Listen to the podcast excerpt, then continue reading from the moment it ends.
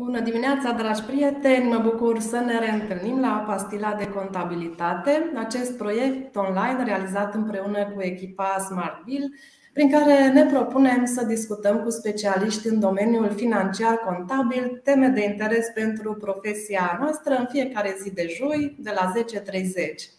Acum, fiindcă ne apropiem încet încet de termenul depunerii declarațiilor, am ales ca temă închiderea exercițiului financiar 2021, iar invitata noastră este Oana Luca, consultant fiscal, expert contabil, auditor financiar, practician în insolvență, cu o experiență de peste 20 de ani în domeniul consultanței în afaceri și management și cu un portofoliu absolut impresionant de peste 500 de clienți consiliați. Bine ați venit, Oana, la pastila de contabilitate. Ne bucurăm că sunteți aici. Bună, Delia, mulțumesc pentru invitație. Mă simt foarte onorată că am fost invitată și abia aștept să discutăm tema de astăzi. Dragi prieteni, așteptăm întrebările voastre pe canalele obișnuite, pe pagina de Facebook a Smart Bill, pe pagina de YouTube sau dacă doriți în mod anonim în formularul disponibil în primul mesaj de pe pagina de Facebook a Smart Bill. Și acum să începem cu tema noastră și aș avea o primă întrebare. Care ar fi lucrările premergătoare închiderii unui exercițiu financiar și care dintre acestea sunt în sarcina departamentului contabil și care ar trebui să fie în sarcina antreprenorilor? Delia, în activitatea practică îmi dau seama că antreprenorii nu conștientizează care sunt toate aceste activități premergătoare pe care noi trebuie să le întreprindem din punct de vedere contabil, fiscal, dar și managerial.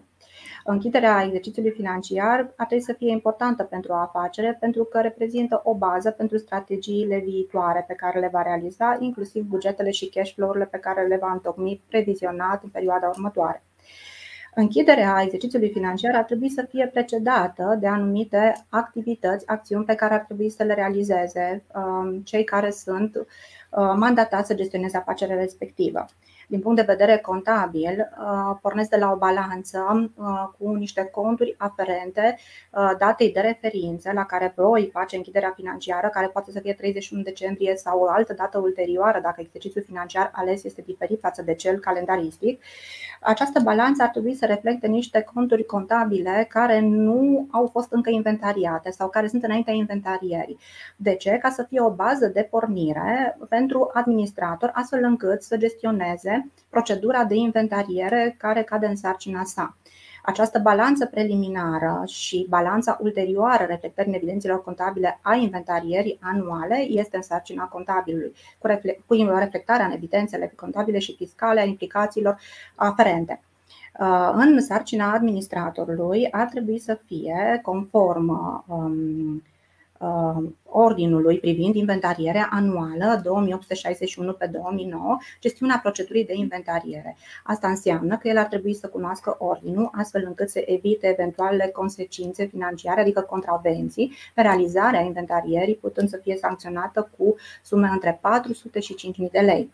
El are obligația să facă programarea inventarierii anuale, să desemneze comisia de inventariere care va realiza uh, printr-o decizie care va realiza um, inventarierea, să aprobe procesul verbal de inventariere întocmit de către comisii, în care sunt reflectate uh, rezultatele, plusuri, minusuri eventuale sau constatări uh, pentru care nu, nu, se, nu se impun decizii sau aprobări. Va trebui să aprobe acest um, proces verbal al inventarierei și să dea o decizie cu privire la uh, modul în care eventualele diferențe vor fi reglementate, vor fi remediate în evidența contabilă.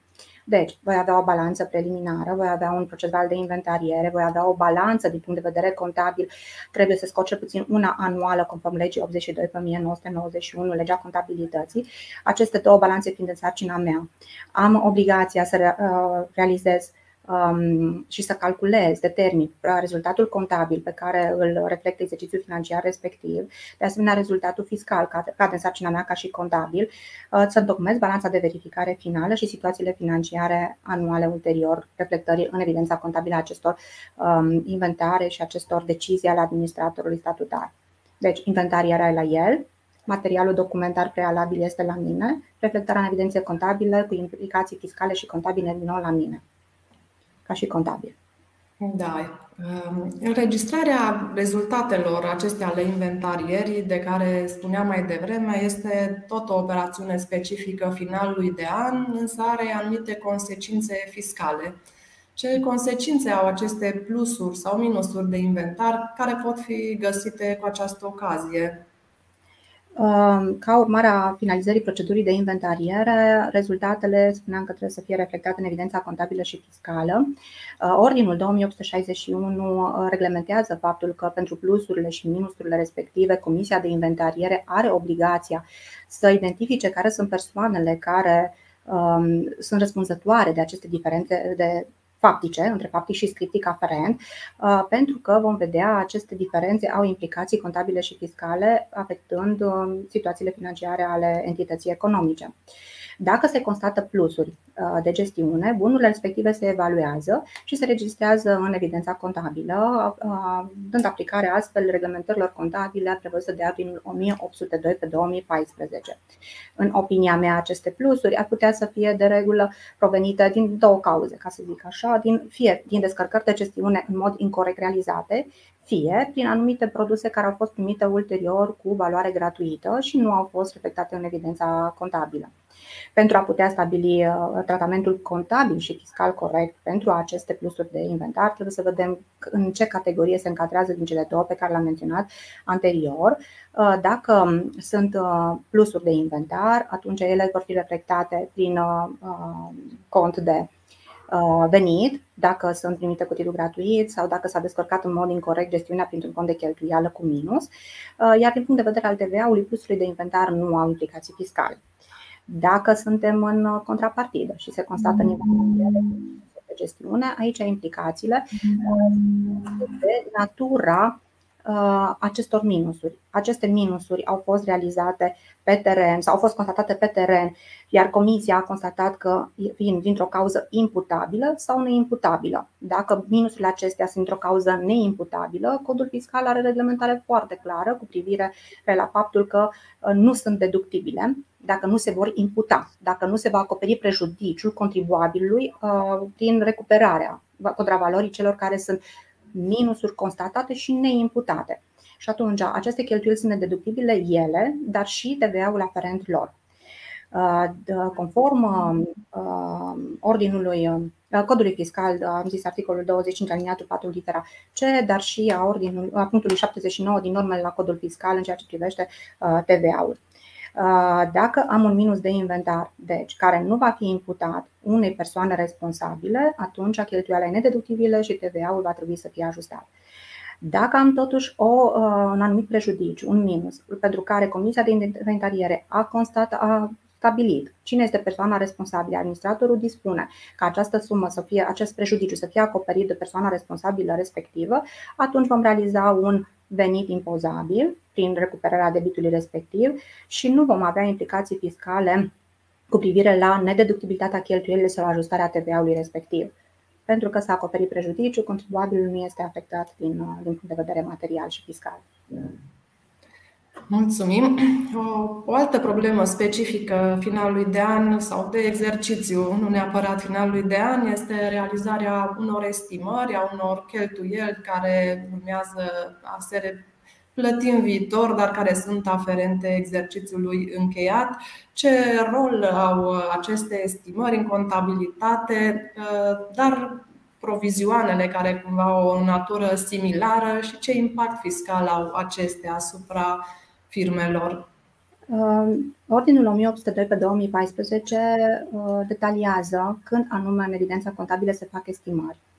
Și aceste estimări se realizează atunci când anumite activități, unele elemente, uh, nu se știe exact cu precizie uh, când și cât vor influența, dar ele pot fi estimate.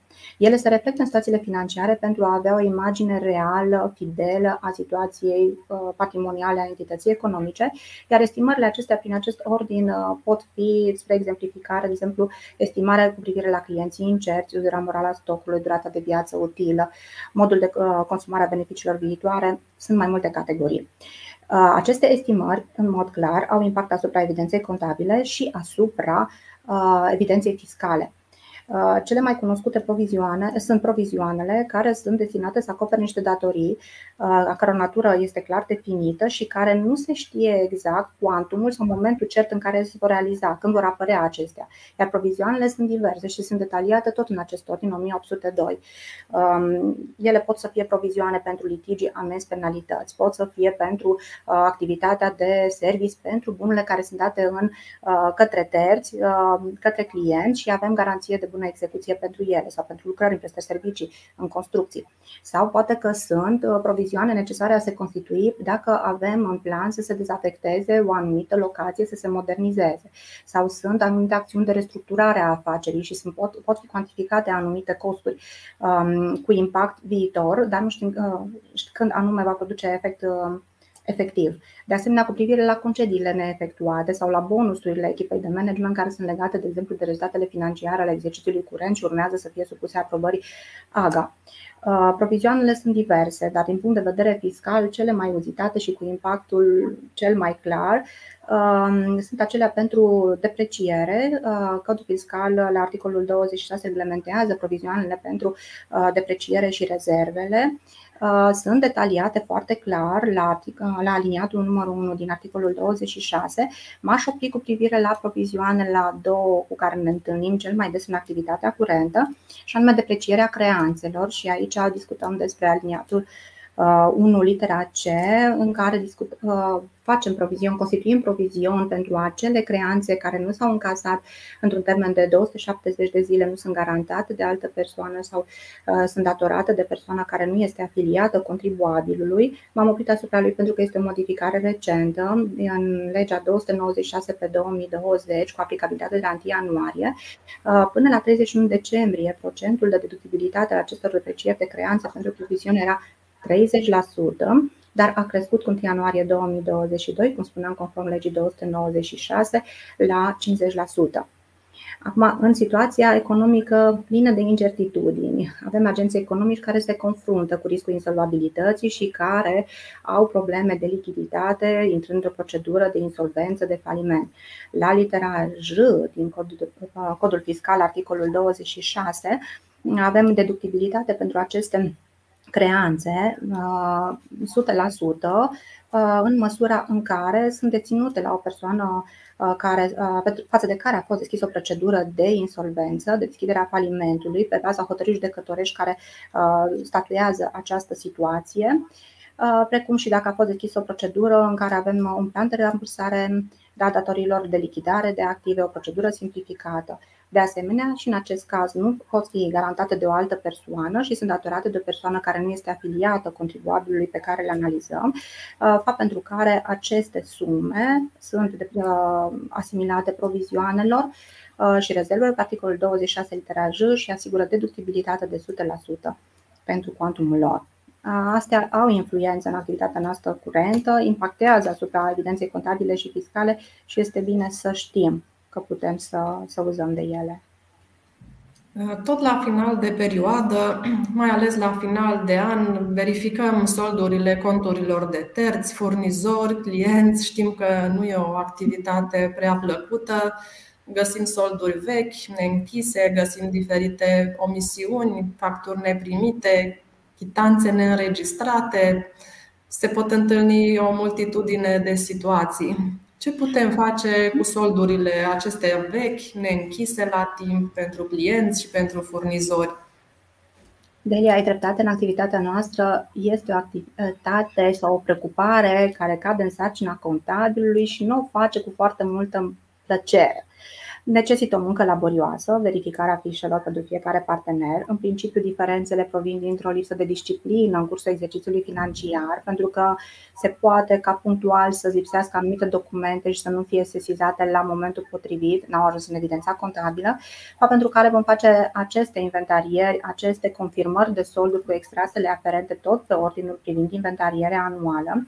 Este obligație legală, trebuie să o realizăm. Uh, constatăm la inventarierea anuală că avem solduri mai vechi de 3 ani de zile, ca atare ar trebui să aplicăm prescrierea acestor solduri uh, contabile în relația cu partenerii, iar acest termen de 3 ani de zile curge de la data scadenței. adică din ultima zi în care ar fi trebuit să realizeze plata partenerul respectiv.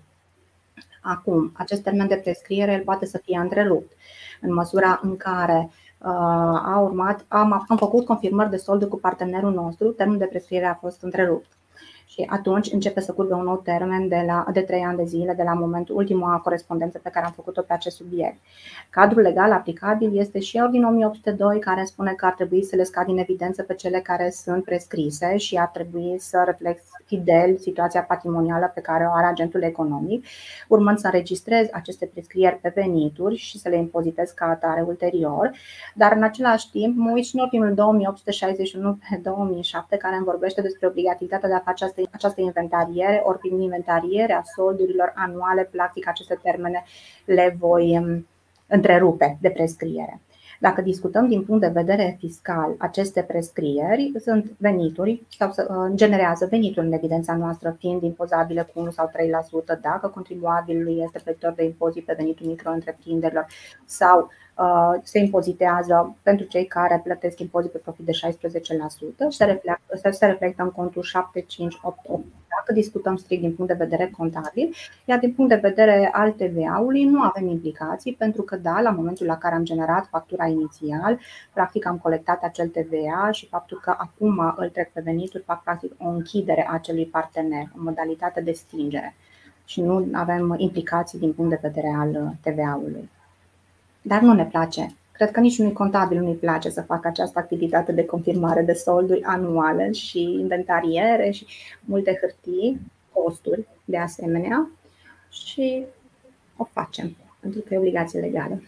Da, este atunci când confrunți un sold cu un client sau cu un furnizor și obții automat o diferență, ești constrâns să reiei toate înregistrările de la ultima confirmare pentru ca să poți să, să stabilești de unde provine diferența și aici înseamnă, asta înseamnă timp și, și exact. multă răbdare. Iar dacă ai mulți parteneri cu care derulezi foarte frecvent tranzacții, aceasta se poate transforma într-o activitate full-time.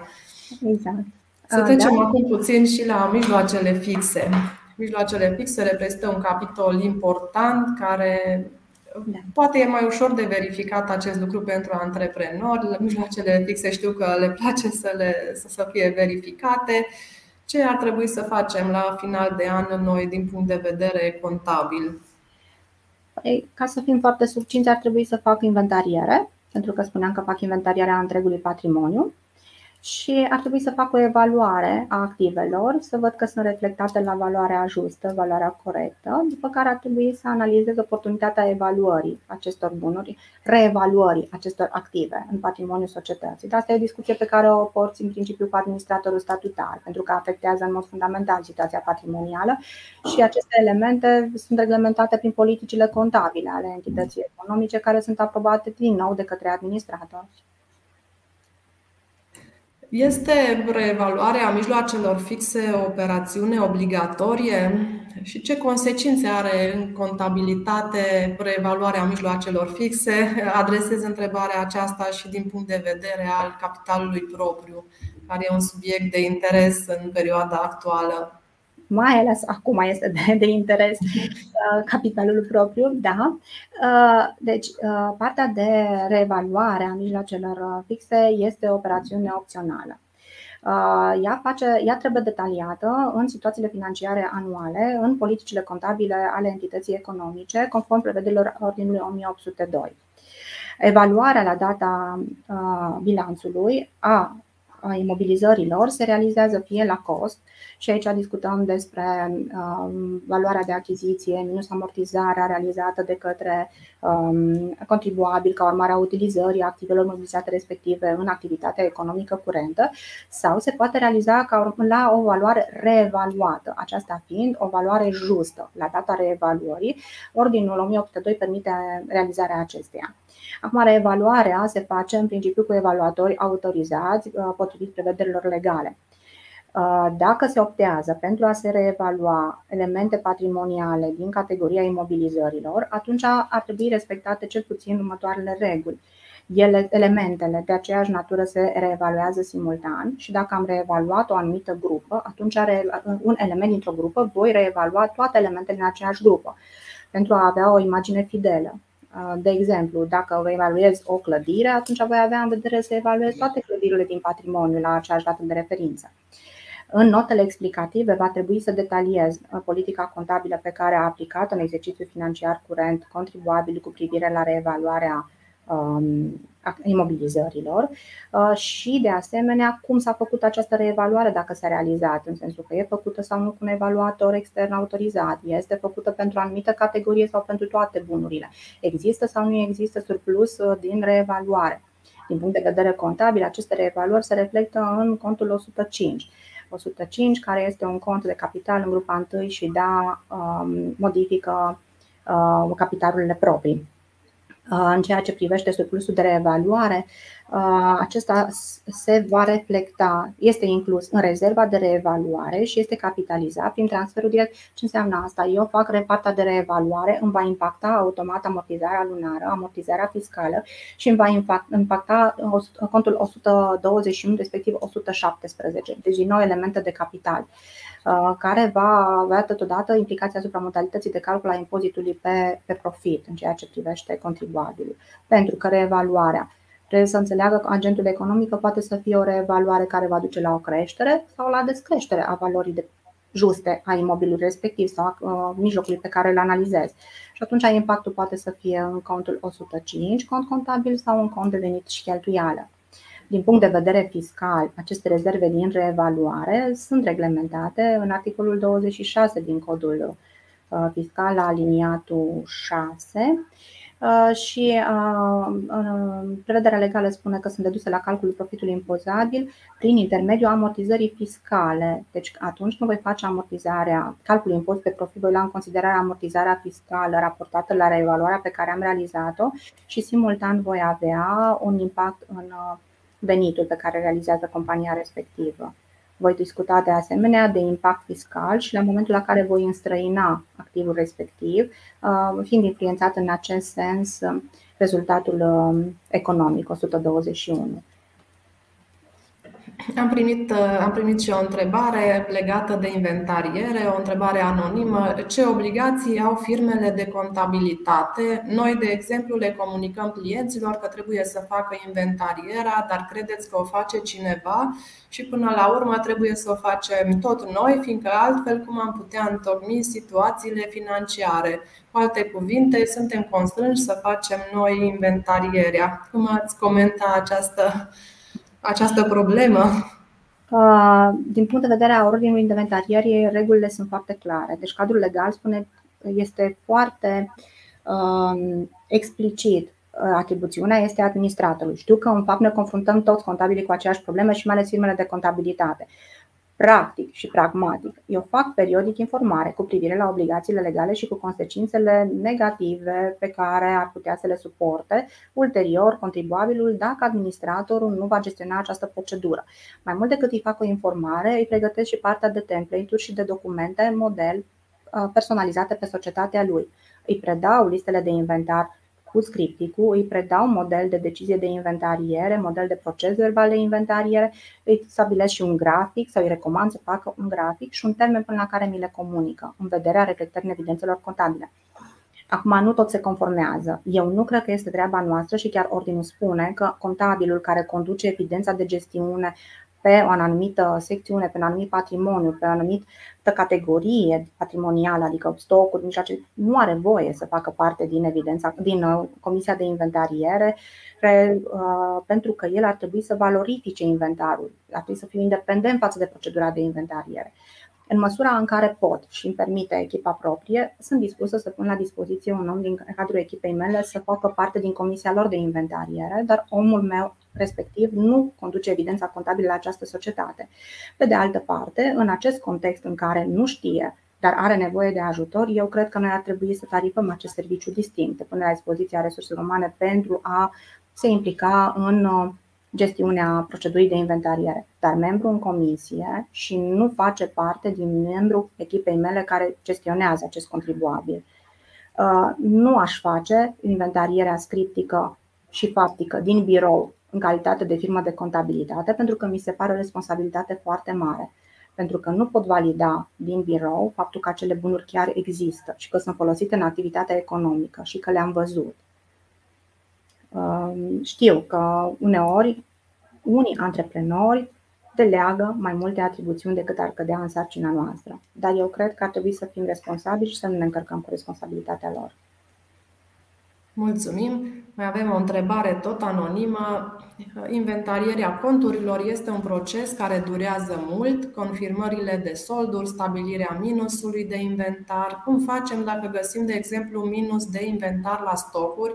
Ar trebui, ar trebui să colectăm TVA, dar de regulă nu avem suficient timp să facem acest lucru până în 25 ianuarie, când depunem primul de cont de TVA. Astfel, în balanța din decembrie nu putem prinde TVA-ul colectat la stocuri.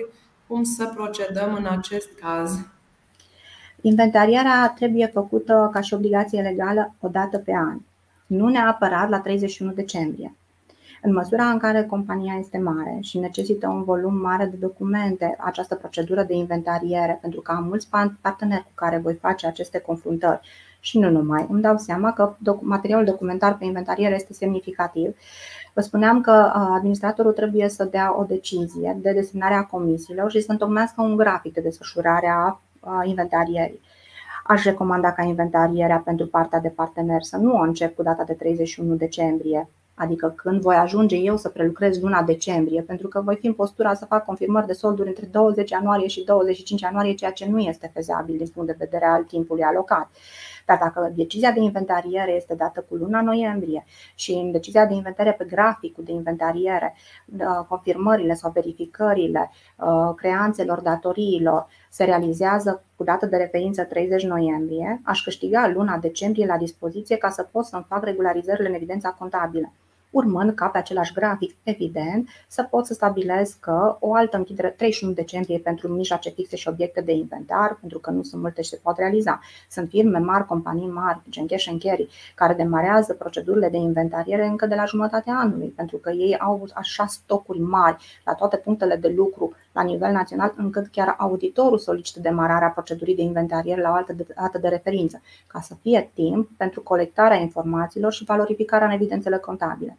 Deci eu nu m-aș lega de luna decembrie și de termenul restrâns de luna ianuarie pentru creanțe și datorii. Pe de altă parte, trebuie inventariați aceia care au pondere semnificativă în patrimoniu. Și atunci, probabil că ar trebui să, să gândim un pic graficul ăla și procedura de inventariere, încât să ne optimizăm timpul și resursele. Avem, se pare că pe tema inventarierii încă câteva întrebări, le voi prelua pe scurt. Confirmările de sol sunt o mare problemă. Avem clienți care omit în cursul anului să ne trimită facturi. La final, când reconciliem soldurile, evident că sumele nu corespund cu ale partenerilor și noi trebuie să reluăm toate fișele de cont, să vedem ce ne lipsește și ce nu. Este exact ce discutam da. și noi mai devreme. Întrebarea e care ar fi un mod de lucru recomandat în această direcție, cum am putea rezolva problema. Verificare de solduri în cursul anului. Dacă știi că avem niște parteneri problematici, adică eu știu că dacă am un agent economic care desfășoară, nu știu, spre exemplificare, dacă am un salon uh, de înfrumusețare care uh, aprovizionează de la același furnizor în cadrul lunii uh, consecvent, succesiv partea de stocuri consumabile, atunci nu aș face inventariere anuală pentru acel partener, ci aș face o, o confirmare de sold trimestrială, semestrială, pentru că știu din experiența anilor precedenți că din confirmările cu ei am diferențe semnificative. De regulă la discounturi, reduceri, facturi de genul, retururi, acolo apar problemele care nu mai ajung la contabil ulterior de regulă, știți, la firma de contabilitate. Acum, dacă ar fi să trecem puțin și pe partea de stocuri, aș avea o întrebare așa mai generică. Ce verificări ar trebui să facem la stocuri la final de an, în linii mari? Acum m-aș uita cum conduc ei evidența stocurilor, uh, dacă duc un inventar permanent sau intermitent. le-aș solicita să fie atenți cu privire la perisabilități pe care ei le fac și noi nu le urmărim când expiră respectivele stocuri, pentru că discutăm despre restaurant. Le-aș comunica care sunt implicațiile fiscale pe care le generează și cum ar trebui să facă descărcarea acestor stocuri care se apropie de expirarea de valabilitate sau care au fost deja expirate eu, acolo unde am stocuri și cade în sarcina noastră să uh, conducem evidența și de gestiune, le comunic uh, inventare în fiecare lună și îi rog să și le verifice și să discutăm consumurile lunare și eventualele perisabilități în cursul uh, anului calendaristic și nu la final de an prin inventariere. Riscurile pot fi cel puțin de natură fiscală, prin prisma impozitelor suplimentare stabilite și a TVA-ului pe care îl generează dar soluția fiscală trebuie văzută în funcție de vectorul fiscal al contribuabilului respectiv. Avem o întrebare tot pe tema stocurilor. Cum procedăm în situația în care clientul nostru care are un restaurant nu își ține gestiunea? Avem noi, contabili, obligația să ținem evidența rețetarului și a stocurilor. Dacă nu o facem noi și nici clientul nu o face, ce riscuri am, am avea? Păi, din punctul meu de vedere, riscurile sunt ale clientului și nu, al, nu este al meu. Eu trebuie să-l informez asupra obligației lui legale, iar el trebuie, eu uh, pun în spatele contractului de prestări servicii uh, aceste anexe de informare, a lua la cunoștință și cunoaște implicațiile din punct de vedere material, cel puțin. E răspunderea lui, nu a noastră. Mulțumim și acum aș vrea să trecem puțin printr-o temă, o temă contextuală, acum o temă de mare interes, de capitalul propriu, care a intrat puternic în discuție odată cu finalul de an, ca urmare a ordonanței 153 per 2020, ce ar trebui să știe firmele de, legat de capitalul propriu la final de an și ce facilități putem aplica în calculul impozitelor în 2000, pe 2021. Toți clienții întreabă de acest lucru. Cumva a fost foarte mediatizat acest subiect, capitalul propriu și implicațiile ordonanței 153 pe 2020. Discutăm despre trei, trei tipuri de reduceri pe care le aduce această ordonanță. Și vreau să menționez că aceste reduceri se pot aplica cumulat sau individual. Uh, dar înainte de a verifica aplicabilitatea acestor reduceri, ar trebui să verific în mod clar dacă capitalul meu um, um, propriu, contabil, este pozitiv și dacă capitalul propriu reprezintă cel puțin jumătate din valoarea capitalului social subscris. De aici încolo putem purta discuția pe reduceri. Reducerile care vorbeam sunt trei. 1. Aș avea o reducere de 2% dacă capitalul propriu contabil care este reflectat în situațiile financiare anuale, uh, este pozitiv și capitalul propriu contabil este cel puțin jumătate din capitalul social. Am o reducere de 2%. Este prima reducere la care se uită contribuabilul și de regulă aceasta li se aplică la majoritatea dintre ei. Putem discuta despre cea de-a doua reducere, care se poate cumula cu prima, în măsura în care am o creștere a capitalului propriu ajustat al anului curent față de anul precedent. Tot așa, pe baza stației, balanței anuale la 31 decembrie sau stațiilor financiare anuale pot identifica dacă am această creștere, iar această creștere poate determina o reducere a impozitului cu 5 sau 10% în funcție de intervalul de creștere în care mă situez. Actul normativ prevede o grilă în care dacă mă încadrez pot aplica între 5 și 10% pe lângă 2 amintit anterior la reducerea numărul 1. Față de acestea, există și o reducere 3, care poate să uh, determine o reducere a impozitului natural cu 3% în măsura în care capitalul propriu ajustat aferent anului pentru care eu calculez, și aici discutăm în timp că va avea aplicabilitate și în anul următor, prin raportare la anul 2020. Și de asemenea, dacă capitalul propriu, din nou, îndeplinește, contabil, îndeplinește aceeași condiție ca și la celelalte două, este pozitiv și este jumătate în capitalul social subscris. Deci, cumulat, voi putea obține pentru reducerea întâi un 2% reducere sau pentru aplicabilitatea primei prevederi o reducere de 2%, pentru aplicabilitatea celei de-a între 5 și 10% și pentru acea a treia 3% din impozitul datorat. Dacă uh, vreau să aplic reducerea 2 și 3, este necesar în primul rând, să verific, cum spuneam, capitalul propriu pozitiv, care trebuie să fie cel puțin de jumătate din capitalul social. Dacă se aplică două sau trei reduceri, trebuie să știe contribuabilul că aceste reduceri se cumulează. Mulțumim.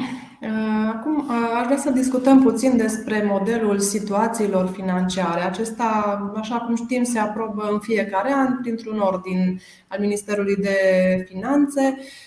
S-a publicat acest ordin, există noutăți pe care le aduce pentru închiderea exercițiului financiar 2021? Acesta este un ordin pe care antreprenorul așteaptă încă din decembrie și da. sună uh, periodic contabilul să-l întrebe unde este, dacă a apărut și se poate face, se pot întocmi situațiile financiare anuale.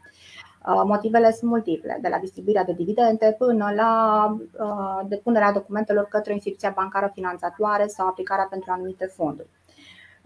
În acest an, pentru anul 2021, ordinul s-a publicat în 1 februarie este OMF 85 pe 2022, care, reglement, care aprobă modalitatea de întocmire și de depunere a stațiilor financiare pentru exercițiul financiar precedent.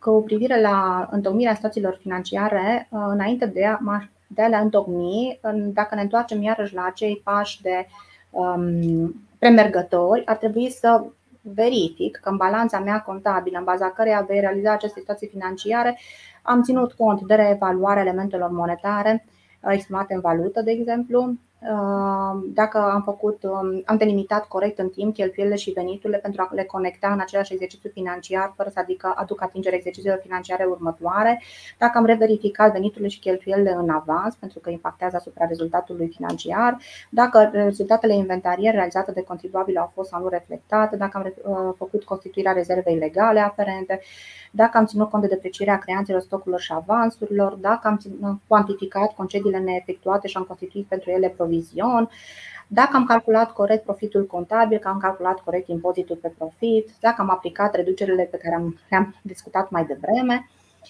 Ordinul acesta um, vine și modifică Ordinul 85 pe 2022, modifică Ordinul 1802 cu reglementările contabile, Ordinul 2844 și Ordinul 3103 pe 2017 cu privire la, la personalitățile Uh, fără scop uh, patrimonial, ONG-urile, fundațiile și prevede, de asemenea, introducerea unor noi conturi contabile.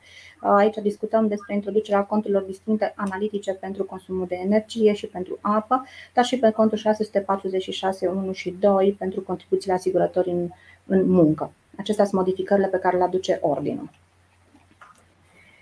Um, Acum discutăm puțin de regulile privind aprobarea situațiilor financiare, ce reguli ar trebui să știm privind aprobarea și respectiv depunerea lor, care sunt termenele limită și în anul acesta și ce documente trebuie să anexăm situațiilor financiare. Bun, acum, situațiile financiare le întocmește contabilul, ținând cont de uh, balanța și de ceea ce a reflectat anterior. Uh, recomand discutarea ei anterior cu uh, antreprenorul pentru a cunoaște foarte bine rezultatul activității la 31 decembrie sau data de referință întocmirea a stațiilor financiare respective. Uh, stațiile financiare vor trebui să fie aprobate conform prevederilor legii 31 pe 1990 de către adunarea generală a acționarilor asociațiilor pentru care trebuie convocate. De la momentul convocării, ele trebuie să fie deja întocmite și puse la dispoziția acționarilor pentru a vedea ce anume urmează să aprobe. Uh, prin hotărârea respectivă. Ca și termene de depunere în acest an, Termenele sunt 150 uh, de zile pentru situațiile financiare pe care le va întocmi societățile comerciale, companiile, regiile autonome. Pentru celelalte entități, precum ONG-urile, asociațiile, fundațiile, 120 de zile. Subunitățile din România au entități în afară și care nu sunt rezidente în state aparținând uh, spațiului economic european au termen de raportare tot 150 de zile ca și noi și de asemenea sunt acele entități care nu au desfășurat activitatea economică de la momentul constituirii la sfârșitul exercițiului financiar ar fi trebuit deja să depună aceste situații financiare la situații financiare. Este o declarație pe proprie răspundere pe care trebuie să o depună până la 1 martie 2022. Situațiile financiare anuale sunt pe formatul din ordine de care v-am făcut vorbire mai, mai devreme, 85 pe 2022, iar ele trebuie să fie însoțite de documente precum declarația administratorului sau persoanei care este responsabilă uh, pentru întocmirea stațiilor financiare anuale. Prevederea vine din legea 82 pe 1991, este acea declarație tip care o atașăm situațiilor financiare în fiecare an. De asemenea, ar trebui să uh, atașăm situațiilor financiare raportul de audit în măsura în care avem auditor statutar sau situații financiare contractat, uh, raportul administratorului în care se reiterează rezultatele financiare realizate în exercițiul respectiv um, adică 2021 în cazul nostru, precum și hotărârea AGA de aprobare a stațiilor financiare ca urmare a dezbaterii și convocării pe care am făcut-o anterior. Uh, în plus, uh, posibil, uh, posibil, cu siguranță, pentru SA-uri ar trebui să avem prin hotărârea AGA la sfârșit de fiecare an fiscal și descărcarea de gestiune a administratorilor. Asta este o prevedere din legea 31 pe 1990 pentru societățile pe acțiuni. Mulțumim. Mai avem câteva întrebări. O întrebare anonimă. Din punct de vedere al auditului, cum ne-am putea verifica că stocurile sunt ok la un magazin fizic, evidență la preț de vânzare cu amănuntul? Din punct de vedere a auditului, atunci înțeleg că discutăm cu un auditor. Sunt uh, companii de audit care verifică prin sondaj pe teren Uh, rezultatele procesului de inventariere sau constatările Comisiei de Inventariere sau care participă efectiv la inventariere pentru anumite uh, gestiuni, locații pentru a verifica modalitatea în care este gestionată procedura de inventariere și cum anume se consemnează rezultatele inventarierii. Um, prin sondaj, mă gândesc că ar trebui văzute și prin confruntare ulterior cu evidența contabilă. Auditorul care vrea să facă verificarea care vrea. Ar trebui să facă orice auditor verificarea stocurilor. Mulțumim. Încă o întrebare tot anonimă. Pentru o creanță neîncasată se poate înregistra constituirea unui provizion 100% deductibil și la un partener care are deschisă procedura de insolvență, nu de faliment? Um, nu mai da. rețin exact prevederile, dar putem să trimitem exact la articolul din codul fiscal. Uh, da, deci articolul din codul fiscal era articolul 26 la partea de provizioane, ajustări, deprecieri, rezerve și discutam despre litera J în care um, se, uh, deprecierea creanțelor înregistrate în evidența contabilă pot să fie ajustate cu 100% în măsura în care sunt deținute la o persoană juridică asupra căreia este declarată procedura de deschidere a falimentului pe baza hotărârii judecătorești prin care se atestă această situație sau la o, sau la o persoană fizică asupra căreia este deschisă o procedură de insolvență pe plan de rambursare, pe plan de lichidare, pe procedură simplificată. Deci eu zic că nu poate să se constituie o astfel de provizion pentru 100% pentru cel care nu a avut uh, deschisă procedura de faliment și este încă în procedură de insolvență, adică în acele etape de observație um, anterioare stabilirii dacă merge între procedură de faliment simplificată sau merge între reorganizare judiciară. Deci, părerea mea este că nu, decât la faliment. Mulțumim. Mai avem o întrebare aici, doar o voi citi cu permisiunea dumneavoastră. Nu o să răspundem acum. Cum vom putea evalua criptomonedele la final de perioadă? Uh, și răspund și de ce. Avem chiar săptămâna viitoare o, la pastila de contabilitate un live pe această temă, așa că nu vreau să deconspir din secretele profesiei pe această temă. Și voi trece la ultima întrebare care am pregătit-o, la repartizarea profitului pe destinații. Care ar fi principalele destinații de repartizare a profitului odată cu închiderea exercițiului? Uh, destinațiile profitului sunt mai multe. Uh, ele pot să fie Uh, expres prevăzută de lege, precum sunt rezervele legale, care se constituie 5% asupra profitului contabil înainte de determinarea profitului uh, impozitului pe profit, având implicații fiscale. Pot să fie destinate, uh, destinații prevăzute de actul constitutiv al entității, prin care asociații sau și-au stabilit modalitatea de constituire a rezervelor din repartizările de profit. Acestea sunt acele rezerve statuare, statutare care vin din fiecare înțelegere a acționarilor și a constitutiv. Pot să fie destinații care sunt prevăzute de hotărârile AGA, acele hotărâri în care ei spun ce se întâmplă cu banii respectivi, că este profit reinvestit, că sunt dividende, că este rezultat reportat, că se va majora capitalul social sau alte destinații.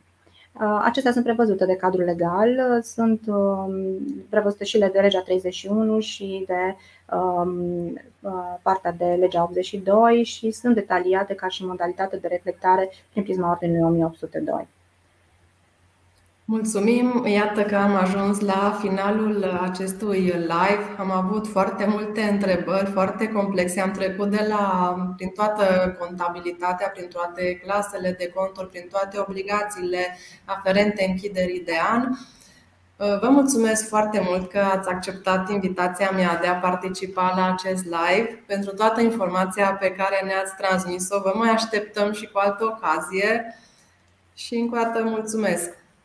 Vă mulțumesc frumos pentru invitație. Mi-a făcut o plăcere reală să fiu astăzi alături de dumneavoastră și vreau să vă mărturisesc că eu vă urmăresc în mod consecvent pentru că am întâlnit în uh, această pastilă de contabilitate mulți profesioniști, colegi de breazlă și multe informații valoroase pentru profesia noastră.